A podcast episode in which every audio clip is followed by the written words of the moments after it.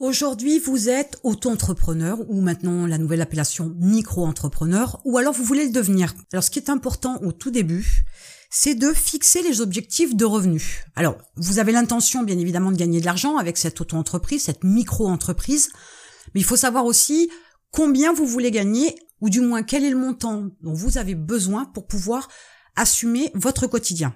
Vous pourriez avoir comme objectif gagner 5000 euros par mois, c'est très bien, euh, ou 50 000 si vous voulez, sauf qu'au départ, vous ne savez absolument pas où vous allez, bien évidemment.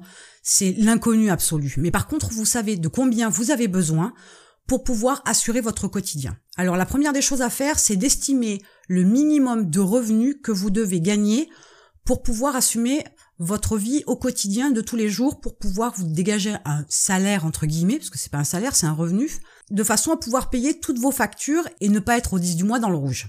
Alors attention là je parle de revenus, je ne parle pas de chiffre d'affaires. Je vais prendre le processus un petit peu à l'envers et je vais remonter tout doucement pour déterminer le chiffre d'affaires que vous devez générer, créer, avoir pour pouvoir vous dégager ce revenu là. Donc vous allez prendre tout d'abord votre relevé bancaire et vous allez faire un point de toutes vos dépenses sur ce mois-ci. Alors il y a des dépenses fixes comme le téléphone, Internet, l'assurance de la voiture par exemple. Ensuite il y a des frais variables dont vous ne connaissez pas le montant exact tous les mois, mais vous pouvez avoir déjà une idée puisque vous avez l'habitude de vivre avec vous-même, n'est-ce pas? Donc vous allez pouvoir évaluer par exemple le montant concernant euh, la nourriture, mais ça passe aussi par l'achat des produits d'entretien, les produits divers, les choses qui sont en annexe, qui ne sont pas considérés comme de la nourriture. Ensuite, vous pouvez faire aussi une estimation euh, de l'argent de poche dont vous avez besoin pour le, votre quotidien, que ce soit euh, la machine à café euh, dans votre entreprise ou que ce soit le péage si vous vous déplacez pour aller travailler. Tous ces types de dépenses-là, vous pouvez les mettre dans argent de poche ou divers, de façon à avoir un montant, une, moins une estimation de l'argent que vous dépensez tous les mois de façon plus numéraire, en, en réel, en physique, où vous avez besoin de monnaie. Donc cet argent liquide là, il vous sert à tout un tas de choses. On en a encore besoin, on s'en sert encore beaucoup, bien évidemment. Donc vous avez besoin aussi de faire une estimation. Ensuite, il faut voir aussi, il y a certaines dépenses que vous avez, mais que vous ne payez qu'une seule fois dans l'année. Donc là, il faut remonter dans vos relevés bancaires, voir ce que vous payez qu'une seule fois pour une année, les engagements que vous pouvez avoir sur une année. Peut-être que vous payez votre assurance voiture, par exemple, une fois dans l'année.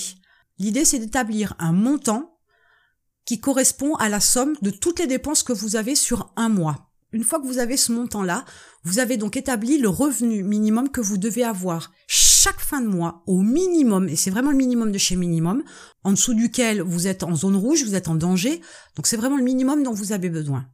À ce montant-là, vous allez ajouter un minimum de 25%. Ces 25%-là vont être cette espèce de marge de manœuvre euh, qui peuvent servir en cas de besoin, en cas de coup dur, euh, d'avoir une petite manne supplémentaire, d'avoir une petite latitude financière qui permettra, si vous avez un petit pépin en cours de route, sur un mois. Donc, vaut mieux en avoir un peu plus qu'être juste à la limite.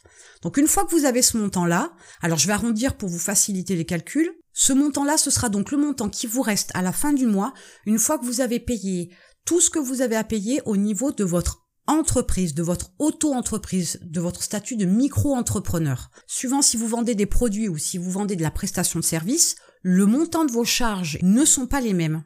Alors chaque début d'année, les charges sont modifiées. Chaque début d'année, les plafonds de chiffre d'affaires sont modifiés. Donc renseignez-vous sur Internet. Regardez chaque début d'année les modifications sur le statut, les plafonds, les charges, les avantages et les inconvénients, puisque chaque début d'année, en général, il y a des modifs. Donc il est important que vous soyez au courant. Une fois que vous avez ce montant-là, vous y rajoutez 50%.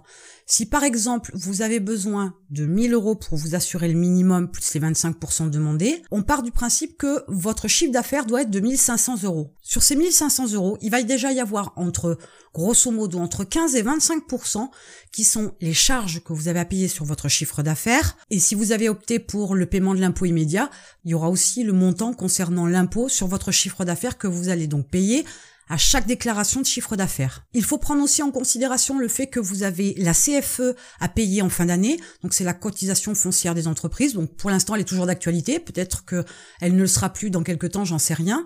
Mais ce montant-là, il faut le prendre aussi en considération. Sur ces 1500 euros, on enlève les charges sociales, on enlève les impôts et en fait on fait un prévisionnel de la CFE à payer en fin d'année. Ça vous laisse un peu plus de 1000 euros en revenu en fin de mois. Donc vous savez que si vous voulez gagner à peu près 1000 euros, il vous faut 1500 euros. Si vous voulez gagner 3000 euros, il vous faut faire 4500 euros de chiffre d'affaires. L'avantage en plus de fixer dès le départ ces objectifs de revenus, c'est que vous allez savoir aussi quel est le chiffre d'affaires que vous devez faire tous les jours. Alors une fois de plus, j'arrondis pour que ce soit pratique en termes de calcul mental rapide, comme ça entre vous et moi.